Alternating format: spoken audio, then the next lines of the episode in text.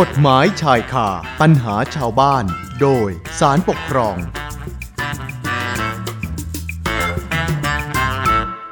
เข้าสู่ช่วงเวลากฎหมายชายคาปัญหาชาวบ้าน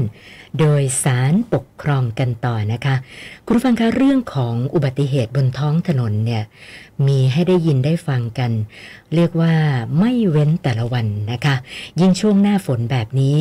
การขับขี่บนท้องถนนก็ยิ่งอันตรายมากขึ้น เวลาฝนตก ถนนลื่น ไปไหนมาไหนก็ต้องระมัดระวังกัน ให้มากเป็นพิเศษนะคะ และถ้าพูดถึงเรื่องของอุบัติเหตุบนถนนเนี่ยสาเหตุ หลักๆเลยก็ต้องบอกว่า มาจากความประมาทของผู้ใช้รถใช้ถนนนี่แหละค่ะ ส่วนสภาพพื้นผิวในขณะนะที่ใช้เส้นทางเนี่ยก็มีส่วนด้วยเหมือนกันนะคือถ้าหากว่ามันมีถนนชำรุดสุดตัวเป็นหลุมเป็นบ่อ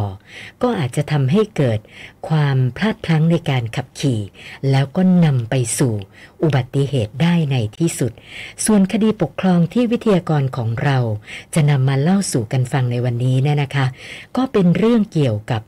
การเรียกร้องค่าเสียหายจากอุบัติเหตุ ในการขับขี่จักรยานยนต์ ไปบนถนนที่ชำรุด แล้วก็อยู่ระหว่างการซ่อมแซม โดยที่เจ้าหน้าที่เนี่ยไม่มีการตั้งป้ายเตือน ว่ามีการซ่อมถนนนะคะ แต่ เอาถังค่ะ ทาสีแดงสลับขาวมาตั้งเอาไว้ ก่อนจะถึงจุดที่มีการขุดเจาะถนนนะคะ ก็ปรากฏว่าทำให้ผู้ขับขี่จักรยานยนต์รายหนึ่ง ตกลงไปร่องกลางถนน ถึงขั้นเสียชีวิตเลย ญาติของผู้ตายเนี่ยก็เลยมาฟ้องร้อง เรียกค่าเสียหายจากหน่วยงานที่มีหน้าที่บำรุงรักษาถนนสายนั้นนะคะ ซึ่งผู้ฟ้องคดีเขาจะได้รับค่าชดเชย ความเสียหายจากกรณีที่ว่านี้ไหม แล้วไอ้การเอาถังทาสีแดงขาว มาตั้งเพื่อเป็นการเตือนว่ามีการซ่อมทางเนี่ย มันพอไหม เดี๋ยวต้องติดตาม เอาละค่ะ ช่วงนี้สัญญาณจากวิทยากรของเรา ดรอนันต์คงเครือพันธ์ รักษาการในตำแหน่ง ผู้อำนวยการสำนักวิจัยและวิชาการสำนักงานศาลปกครอง มาแล้ว เดี๋ยวพออท่านเล่าให้ฟังนะคะ สวัสดีค่ะพออค่ะ วัสดีครับ คุณสุนันท์และคุณผู้ฟังทุกท่านครับ ค่ะพอคะคดีปกครองที่พอจะนำมาเล่าให้ฟังในวันนี้เนี่ยรายละเอียดของเหตุการณ์เป็นยังไงล่ะคะอ่าผมเกรินนำอย่างนี้นะครับ เรื่องนี้เนี่ยในพื้นที่แห่งหนึ่งเนี่ยได้เกิดน้ำท่วมอะนะครับ แล้วก็มีน้ำท่วมผลกระทบเนี่ยเป็นวงกว้างอ่าจุดจุดหนึ่งนะฮะเป็นจุดวางท่อระบายน้ำบริเวณทางหลวงชนบทก็มีการได้รับผลกระทบจากน้ำท่วมเนี่ยชำรุดเสียหายครับ แล้วก็มีการดำเนินการโดยภาครัฐในการซ่อมแซม ซึ่งฝ่ายที่ดูแลในการซ่อมแซมเนี่ยก็คือสำนักงานทางหลวงชนบทนะครับได้มีการขุดรื้อท่อระบายน้ำเก่า แล้วก็มีการวางท่อใหม่ แล้วก็ในบริเวณใกล้ๆตรงจุดวางท่อก็จะต้องมีพื้นผิวจราจรที่ได้รับผลกระทบนะทางกรมทางหลวงชนบท โดยสำนักงานทางหลวงชนบทเนี่ยก็ได้ปรับพื้นผิวครับจราบริเวณใกล้ๆตรงนั้นโดยการนำหินคลุกนะครับ มาบด แล้วก็อัดแน่น ซึ่งในวิธีการเนี่ยยังจะต้องมีการดำเนินการหลังจากนี้อีกก็คือมีการปะซ่อมผิวลาดยางนะครับ ปรากฏว่าตอนนั้นเนี่ยยังทำได้แค่เพียงการนำหินคลุกมาบดอัดแน่น แล้วก็ทับเอาไว้บริเวณพื้นผิวจราจรยังไม่ได้มีการปะซ่อมผิวลาดยางนะครับ แล้วก็ได้มีการเปิดให้ทางประชาชน ผู้สัญจรรถเนี่ยสามารถใช้ถนนแห่งนั้นชั่วคราวนะครับ แล้วก็ตั้งใจว่าจะมีการซ่อม ผิวลาดยางอย่างที่นำเรียนไว้เนี่ยในช่วงอีกประมาณสักหนึ่งเดือนข้างหน้า ระหว่างที่มีการเปิดใช้เส้นทางชั่วคราวนี่แหละครับ ได้เกิดอุบัติเหตุขึ้นครั้งหนึ่ง ซึ่งเอ่ออุบัติเหตุครั้งเนี้ยเกิดขึ้นตอนประมาณสักสี่ทุ่มเศษๆของคืนวันหนึ่งนะฮะค่ะคือผู้ขี่มอเตอร์ไซค์เนี่ยไม่ได้สวมใส่หมวกกันน็อก แล้วก็เอ่อเกิดเสียหลักล้มลงบริเวณจุดซ่อมถนนดังกล่าว แล้วก็เป็นช่วงเวลาอย่างที่นำเรียนท่านผู้ชมท่านผู้ฟังอะนะครับว่า ยังไม่ได้ทำการลาดยาง มีแค่หินคลุกบดอัดแนั่นเฉยๆเหตุนี้แหละครับ ที่เป็นเหตุที่ทำให้เกิดตกเข้าไปในร่องถนนแล้วก็ควบคุมรถไม่ได้นะครับ มีเหตุทำให้ชายผู้ขับขี่ท่านนี้เนี่ยเสียชีวิต โดยแพทย์เนี่ยได้ระบุสาเหตุของการเสียชีวิตว่าสมองเนี่ยได้รับการบาดเจ็บอย่างรุนแรงครับคุณสนันค่ะ คือหลายท่านได้ฟังแบบนี้นี่ยก็อาจจะคิดเหมือนดิฉันหรือเปล่านะคะ ว่าเอ๊ะคืออาจจะเกิดจากความประมาทของผู้ขับขี่ด้วยไหม แล้วเรื่องนี้กลายมาเป็นคดีเข้าสู่ศาลปกครองได้ยังไงครับผอคือเรื่องนี้มาถึงศาลปกครองเนี่ยก็เพราะว่าทางทายาทเนี่ยนะครับ ไม่ว่าจะเป็นทางภรรยาบุตรของผู้ตาย ซึ่งซึ่งยังเล็กมากนะฮะในขณะที่เกิดเหตุเนี่ยเพิ่งจะอายุสักแค่ขวบเท่านั้นเอง แล้วก็ทางมารดาของทางผู้เสียชีวิตเนี่ย เห็นว่าทางเจ้าหน้าที่ของสำนักงานทางหลวงชนบท ซึ่งเป็นหน่วยงานภายใต้สังกัดของทางกรมทางหลวงชนบทเนี่ยละเลยต่อหน้าที่ไม่ติดตั้งเครื่องหมาย หรือว่าสัญญาณจราจรที่จะแจ้งเตือนให้กับผู้ใช้ถนนเนี่ย ทราบว่ามีการซ่อมแซมถนน โดยในเบื้องต้นเนี่ยก่อนจะมาถึงศาลเนี่ย ทั้งสามคนเนี่ยได้มีหนังสือเรียกร้องให้ทางกรมทางหลวงชนบทเนี่ยชดใช้ค่าเสียหาย แต่ทางกรมทางหลวงชนบทก็มองไปอีกมุมหนึ่งครับ ว่าเจ้าหน้าที่ของตนเนี่ยไม่ได้ทำการกระทำใด ๆ ที่เป็นการทำให้เสียหาย ไม่ได้ประมาทเลินเล่อแต่อย่างใดนะฮะจึงปฏิเสธครับไม่ได้ชดใช้ค่าเสียหายตามที่ร้องขออันเนี้ยทั้งสามรายเนี่ยก็ไม่เห็นด้วยครับ จึงยื่นเรื่องคันนี้มาถึงศาลปกครองนะครับ เพราะว่าทางกรมทางหลวงชนบทปฏิเสธทางสามรายนี้ก็ยื่นเป็นผู้ฟ้องคดีต่อศาลเพื่อขอให้ทางกรมทางหลวงชนบทเนี่ย ชดใช้ค่าเสียหาย ซึ่งทางฝ่ายครอบครัวก็จ่ายเงินไปเยอะนะฮะ มีทั้งค่าจัดงานศพ มีทั้งค่าขาดไร้อุปการะ เพราะว่าผู้เสียชีวิตก็ถือว่าเป็นกำลังสำคัญในการหาเลี้ยงครอบครัวนะครับ มีการฟ้องในทุนทรัพย์ค่อนข้างสูงครับ มียอดเงินถึงเจ็ดหลักนะครับ แล้วก็ฟ้องโดยที่คดีนี้เนี่ยมาอยู่ในมือของศาลปกครองเนี่ย ผมขออนุญาตใช้เรียกชื่อ ประเภทคดีให้ทางคุณสุนันและคุณผู้ฟังทราบเขาเรียกว่าคดีพิพาทเกี่ยวกับการกระทำละเมิด ของหน่วยงานทางปกครอง หรือเจ้าหน้าที่ของรัฐอันเกิดจากการละเลย ต่อหน้าที่ตามที่กฎหมายกำหนดให้ต้องปฏิบัติ หรือปฏิบัติหน้าที่ล่าช้าเกินสมควร ซึ่งอำนาจนี้ครับเป็นอำนาจที่ศาลปกครองจะเป็นผู้วินิจฉัยแล้วก็อำนวยความยุติธรรมแก่ประชาชนครับคุณสุนันท์ค่ะ เอ๊ะบอคะแล้วทางกรมทางหลวงเนี่ยเขาให้เหตุผลในการที่ไม่ยอมจ่ายค่าสินใหม่ทดแทนเอาไว้ยังไงบ้างคะ มีหลายเหตุผลนะฮะที่ทางกรมทางหลวงชนบทเนี่ย ให้ทางศาลให้ข้อเท็จจริงกับทางศาลนะครับ โดยเหตุผลหนึ่งก็คือว่าเหตุที่ผู้ตายเนี่ย ถึงแก่ความตายเนี่ยเกิดจากความประมาทของผู้ตายเอง เพราะทางกรมทางหลวงชนบทเนี่ยก็ได้ซ่อมแซมท่อระบายน้ำแล้วก็มีการดำเนินการในการนำหินคลุกมาบดอัดแน่นเนี่ยให้เสมอผิวจราจร ซึ่งทำมาแล้วเป็นเดือนนะครับ ก่อนที่จะเกิดอุบัติเหตุ แล้วก็อีกประการหนึ่งที่ทางกรมทางหลวงชนบทอ้างกับศาลด้วยก็คือ มีการติดตั้งอุปกรณ์เตือนเตือนความปลอดภัยนะฮะที่ทางคุณสุนันท์พูดถึงนี่เลยฮะเป็นถังขนาดใหญ่ 200 ลิตรนะครับ มีการทาสีเพื่อให้เห็นชัด สีแดงสลับขาว วางไว้ที่ไหลทางทั้งสองข้างนะฮะข้างละประมาณสามถังด้วย นอกจากนั้นเนี่ยเหตุผลอื่นๆ ก็ยังพูดต่อไปบอกว่า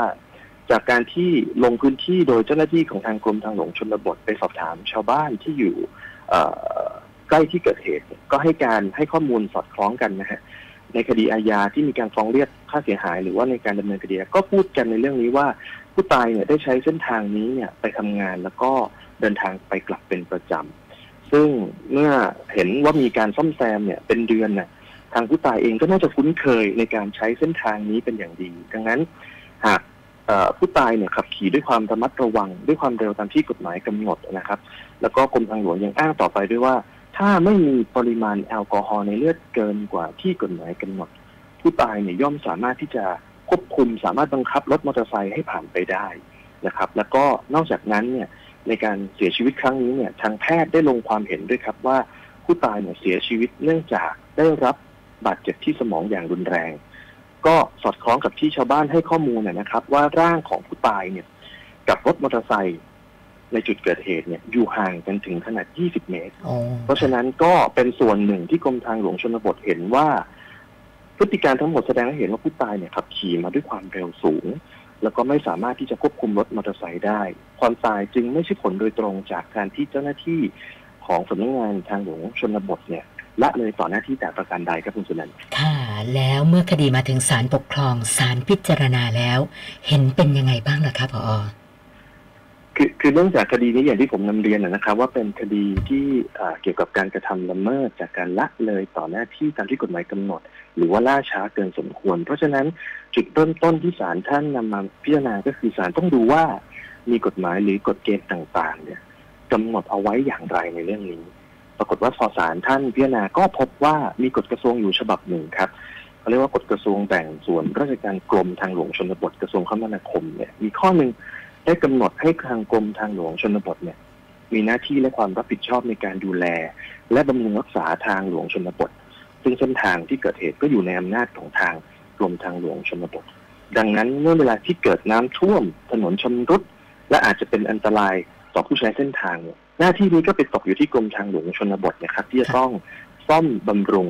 แล้วก็การที่เจ้าหน้าที่ของทางสำนักงานทางหลวงชนบทผู้ปฏิบัตินะครับ ซึ่งก็ได้ดำเนินการขุดถนนได้ดำเนินการนำหินคลุกมาบดแต่ก็ยังไม่ได้มีการปักซ่อมผิวลาดยางนะครับ จึงไม่อาจถือได้ว่าการซ่อมบำรุงเนี้ยได้ดำเนินการแล้วเสร็จ แล้วก็ในทางพิจารณานะครับ ยังไม่สามารถใช้งานได้ปกติครับถนนเส้นนี้ เพราะว่ายังมีไม่ได้มีการปัดตัวหินลาดยางด้านบน ทางเจ้าหน้าที่ก็สมควรครับในระหว่างซ่อมเนี่ยต้องมีมาตรการในการดำเนินการให้ประชาชนเนี่ย ผู้ใช้เส้นทางได้รับความสะดวกและปลอดภัย แต่เมื่อดูเอกสารประกอบสำนวนคดีภาพถ่ายอะไรต่างๆ ที่อยู่ในสำนวนคดี ปรากฏว่าก็มีถังขนาด 200 ลิตร อย่างที่ผมนำเรียนครับ มีการทาสีเพื่อให้เห็นชัดเจนตกอยู่ข้างทางสายถังนะครับ โดยเจ้าหน้าที่ทางเจ้าหน้าที่สำนักงงานทางหลวงชนบทเนี่ย ไม่ได้มีการติดตั้งป้ายเตือนให้กับประชาชนผู้ใช้ถนนทราบ แต่ประการใดว่ามีการซ่อมแซมถนนที่พิพาทจุดนี้แหละครับเป็นจุดสำคัญครับผู้จัดการที่ทางศาลเห็นว่า มาตรการในการป้องกันของเจ้าหน้าที่เนี่ยยังถือไม่ได้ว่ามีความระมัดระวังอย่างเพียงพอในการที่จะป้องกันอันตรายที่จะเกิดขึ้นครับคุณสนันท์ค่ะค่ะ ก็คือว่าจริง ๆ ควรจะต้องมีวิธีการป้องกันที่มากกว่านี้อย่างนั้นใช่ไหมคะ จุดนี้จุดนี้ถือว่าเป็นจุดสำคัญเลยนะครับ แล้วก็ถือว่าเป็นข้อสังเกตในการปฏิบัติงานของภาครัฐได้เลยครับ โดยสารท่านเห็นอย่างนี้ครับบอกว่าการติดตั้งเนี่ยควรจะต้องมีป้ายเตือนที่ระบุระยะทางที่จะถึงจุดซ่อมแซมเพื่อเตือนให้ทางผู้ใช้เส้นทางเนี่ยสามารถลดความเร็ว แล้วก็เตรียมพร้อม ที่จะเจอจุดที่มีการซ่อมแซมและไม่ปกติ มาตรการดังกล่าวเนี่ยสามารถทำได้ แล้วก็ไม่ได้ยุ่งยากเกินกว่าที่ทางสำนักงงานทางหลวงชนบทเนี่ย จะดำเนินการแต่ประการใด ทางเจ้าหน้าที่พอไม่ได้ดำเนินการตามมาตรการข้างต้นเนี่ยศาลจึงมองว่าเป็นการละเลยต่อหน้าที่ตามที่กฎหมายกำหนดให้ต้องปฏิบัติ แล้วก็ทำให้เกิดอันตรายแก่กระทั่งมีผู้ตายในคดีนี้นะครับ จึงเป็นละเมิดครับเป็นละเมิดที่ทางตามประมวลกฎหมายแพ่งและพาณิชย์มาตรา 2 420 เนี่ยกำหนดเอาไว้ เพราะฉะนั้นเมื่อเป็นละเมิด แล้วก็ละเมิดที่เกิดจากการละเลยต่อหน้าที่ตามที่กฎหมายกำหนด หรือปฏิบัติหน้าที่ล่าช้าเนี่ย ทางกรมทางหลวงชนบทนะครับ ซึ่งเป็นต้นสังกัดของเจ้าหน้าที่ดังกล่าวเนี่ย จึงต้องรับผิดชดใช้ค่าเสียหาย ให้กับทางผู้ฟ้องคดีทั้งสามซึ่งเป็นทายาทของทางผู้ตายครับคุณสุนันท์ค่ะ เอ๊ะบอกค่ะแล้วประเด็นที่กรมทางหลวงชนบทเขาอ้างว่า ผู้ตายเนี่ยขับรถเร็ว แล้วก็มีปริมาณแอลกอฮอล์ในเลือด เกินกว่าที่กฎหมายกำหนดด้วยเนี่ย ประเด็นสองประเด็นนี้ศาลท่านพิจารณายังไงบ้างคะ ในในสำนวนคดีนี้เนี่ยศาลได้ตรวจพยานหลักฐานในประเด็นนี้ด้วยนะครับ ทั้งหมดเลย แล้วก็เป็นประเด็นสำคัญครับ โดยประเด็นเรื่องของการขับรถเร็วเนี่ยทางกรมทางหลวงชนบทก็ได้ยกเป็นข้อต่อสู้ศาลท่านเห็นว่าอย่างนี้ครับ คือพยานหลักฐานในเรื่องนี้เนี่ย มาจากกรณีที่ชาวบ้าน ซึ่งทางกรมทางหลวงชนบทได้ให้การเอาไว้นะครับ บอกว่าทางชาวบ้านเนี่ยซึ่งอยู่ใกล้กับที่เกิดเหตุเนี่ยให้การกับพนักงานอายการในคดีอาญาว่ามีการ ใช้ความเร็วมีการระยะห่างลักษณะนี้เนี่ยปรากฏว่าการให้การของทางชาวบ้านเนี่ยต่อพนักงานอายการเนี่ยเป็นเวลาสองปีนับจากวันเกิดเหตุ ซึ่งแน่นอนว่าในเวลากลางคืนขณะสี่ทุ่มกว่าที่เกิดเหตุ แถมบริเวณนั้นก็ไม่ได้มีสัญญาณไฟส่องสว่างที่ชัดเจนศาลท่านเลยมองว่าในเรื่องพยานหลักฐาน ในเรื่องนี้เนี่ยไม่น่าเชื่อว่าพยานดังกล่าวสามารถจดจำสถานที่เกิดเหตุได้อย่างชัดเจนนะครับ ในประเด็นที่ว่าผู้ตายเนี่ยได้ขับมา ด้วยความเร็วสูงเนี่ยประเด็นนี้ศาลจึงมองว่าไม่ได้ชัดเจนเพียงพอ ประเด็นข้ออ้างต่อไปครับ ก็คือเรื่องของผู้ตายมีปริมาณแอลกอฮอล์ในเลือดเกินกว่า ที่กฎหมายกำหนดหรือไม่ ซึ่งกรมทางหลวงชนบทก็อ้างมาในสำนวนครับ ปรากฏตามรายงานการชนะสูตรพลิกศพของทางสำนักงานตำรวจแห่งชาติเนี่ยสารที่นาเห็นอย่างนี้ครับคือเจอว่าแพทย์เนี่ยได้ระบุสาเหตุของการตายว่าเกิดจากสมองได้รับการบาดเจ็บอย่างรุนแรง ซึ่งก็ไม่มีการระบุเช่นเดียวกันว่ามีปริมาณแอลกอฮอล์ในเลือด ของผู้ตายปรากฏขึ้นตามที่ทางกรมทางหลวง ชนบทกล่าวอ้างแต่ประการใด แต่จุดประเด็นหนึ่งครับ ที่ถือว่าเป็นประเด็นสำคัญในคดีเช่นเดียวกันก็คือ สาเหตุของการตายเนี่ย สมองได้รับการบาดเจ็บอย่างรุนแรงนะครับ ฟังได้อย่างนี้ครับศาลท่านมองว่าสาเหตุสำคัญในเรื่องเนี้ย ที่ทำให้ทางผู้ตายเสียชีวิตเนี่ย มาจากสมองได้รับบาดเจ็บ ซึ่งหากทางผู้ตายเนี่ยได้สวมใส่หมวกนิรภัยหมวกกันน็อกอันนี้ที่เราเรียกกันทั่วไปค่ะตามที่กฎหมายกำหนดเอาไว้เนี่ย ก็ไม่น่าจะเกิดเหตุร้ายแรงถึงขนาดที่จะทำให้ทางผู้ตายคนนี้จะต้องเสียชีวิต เพราะฉะนั้นผลที่เกิดขึ้นเนี่ยจึงมีความประมาทของทางผู้ตายรวมอยู่ด้วย ความเสียหายที่เกิดขึ้นจากกรมทางหลวงมีอยู่ด้วย ความประมาทก็มีอยู่ด้วย แต่ศาลท่านมองว่าอ่าการละเลยของกรมทางหลวงชนบทเนี่ยเป็นความเสียหายที่เกิดขึ้นซึ่งมีมากกว่าศาลจึงพิจารณาอย่างนี้ครับศาลบอกว่า จึงให้ทางกรมทางหลวงชนบทเนี่ยซึ่งเป็นผู้ถูกฟ้องคดีเนี่ยรับผิดชดใช้ค่าเสียหาย ถ้าให้เทียบร้อยเปอร์เซ็นต์เนี่ยศาลท่านมองว่าก็ให้กรมทางหลวงชนบทรับผิดแปดสิบเปอร์เซ็นต์ครับของค่าเสียหายที่ทางผู้ฟ้องควรจะได้รับ ส่วนยี่สิบเปอร์เซ็นต์เนี่ยก็ถือว่าเมื่อมีส่วนในการประมาทด้วยทางฝ่ายผู้ตายก็จะต้องดูแลเรื่องของยี่สิบเปอร์เซ็นจากการไม่สวมใส่หมวกกันน็อกนั่นแหละ เพราะฉะนั้นร้อยเปอร์เซ็นจึงเป็นแปดสิบแปดสิบยี่สิบครับคุณสุนันท์ค่ะ แล้วรายละเอียดในเรื่องของค่าเสียหายที่ศาลกำหนดให้นี่มีอะไรบ้างคะปอคือค่าเสียหายเนี่ย เป็นไปตามพยานหลักฐานนะฮะอย่างที่เรียนว่าเป็นละเมิดเพื่อเป็นละเมิดเนี่ยค่าเสียหายที่จะนำพิสูจน์กับศาลทางผู้ฟ้องคดีก็จะต้องแสดงให้ศาลเห็นว่าเป็นค่าเสียหายที่แท้จริงโดยตรงอ่าปรากฏว่าเรื่องค่าเสียหายเนี่ยพยานหลักฐานที่ทางผู้ฟ้องคดีเสนอเนี่ย มีค่าโรงศพครับ แล้วก็ค่าใช้จ่ายอื่นๆ ที่เกี่ยวข้องที่จำเป็นอย่างอื่นเลยนะครับ อันนี้เป็นยอดประมาณแสนเศษแล้วก็จะมีเรื่องของค่าที่ทางผู้ตายเนี่ยเป็นผู้ที่เป็นผู้หาเลี้ยงครอบครัวเนี่ยก็ทำให้ทางภรรยาบุตร ซึ่งก็ยังเล็กอยู่ แล้วก็รวมถึงมารดาเนี่ยมีเรียกร้องค่าขาดไร้อุปการะตามกฎหมายฮะที่ไม่ได้รับการดูแล เพราะว่าทางผู้ตายเสียชีวิตเนี่ย ตรงเนี้ยศาลก็กำหนดยอดให้ครับ รายหนึ่งก็สองแสนกว่าเศษๆนะฮะรวมค่ะๆยอดแล้วเนี่ยก็ประมาณแปดแสนกว่าบาท แล้วก็อย่างที่เรียนครับว่ามีการหักออก 80%จากยี่อ่า20%จาก 80 ด้วยนะครับ เพราะฉะนั้นแล้วจึงมีการหักออกจากยอด8 0 0แสนกว่าเนี่ย 20%แล้วก็มีการกำหนดดอกเบี้ย ให้กับทางผู้ฟ้องคดีด้วยเป็นอัตราดอกเบี้ยอ่าตามที่กฎหมายกำหนดณขณะนั้นนะฮะคือ 7.5%ต่อปีครับคุณสมันค่ะค่ะ นะสำหรับคดีที่พออนนำมาเล่าสู่กันฟังในวันนี้เนี่ยพออยากจะฝากอะไรเพิ่มเติมกันอีกสักหน่อยไหมคะคือคือคดีนี้เนี่ยเป็นคดีละเมิดจากการละเลยครับ ต้นเหตุเมื่อบอกว่ามาจากการละเลย ก็ต้องกลับไปที่ต้นเหตุเลยครับ ว่าถ้าไม่ละเลย แน่นอนว่ามันก็จะไม่เกิดเหตุละเมิด เพราะฉะนั้นคงเป็นข้อคิดครับว่าทางฝ่ายรัฐ โดยเฉพาะอย่างยิ่งถ้าในเรื่องคล้ายๆ กันอย่างเนี้ยการที่ทางฝ่ายรัฐดูแลแค่เพียง นำอะไรมาตั้ง อาจจะเป็นที่สังเกตได้ อาจจะรู้สึกได้ครับว่าเหมือนมีการดำเนินการแล้ว แต่มาตรการที่ศาลท่านให้ข้อสังเกตไว้เนี่ยเป็นจุดสำคัญครับป้ายเตือนก่อนจุดระยะที่จะถึงเป็นอย่างไร คนจะได้เตรียมตัวอย่างไร ผมว่าข้อคิดเนี่ยฮะเป็นข้อคิดสำคัญที่ทำให้ฝ่ายรัฐนำไปปรับปรุงให้ดีขึ้นได้ซึ่งถ้าทางผู้ฟังจากทางบ้านเนี่ยครับสนใจในคดีนี้เพิ่มเติมเนี่ยสามารถดู รายละเอียดได้จากคำพิพากษาศาลปกครองสูงสุดที่ออ่าง 29 ทับ 2560 ครับคุณชนันค่ะ วันนี้ต้องขอบพระคุณ ดรอนันต์คงเครือพันธ์ รักษาการในตำแหน่งผู้อำนวยการสำนักวิจัยและวิชาการสำนักงานศาลปกครอง สละเวลามาพูดคุยให้ความรู้กับพวกเรานะคะ ขอบพระคุณมากค่ะพออขอบคุณครับ สวัสดีค่ะ กฎหมายชายคาปัญหาชาวบ้าน โดยสารปกครอง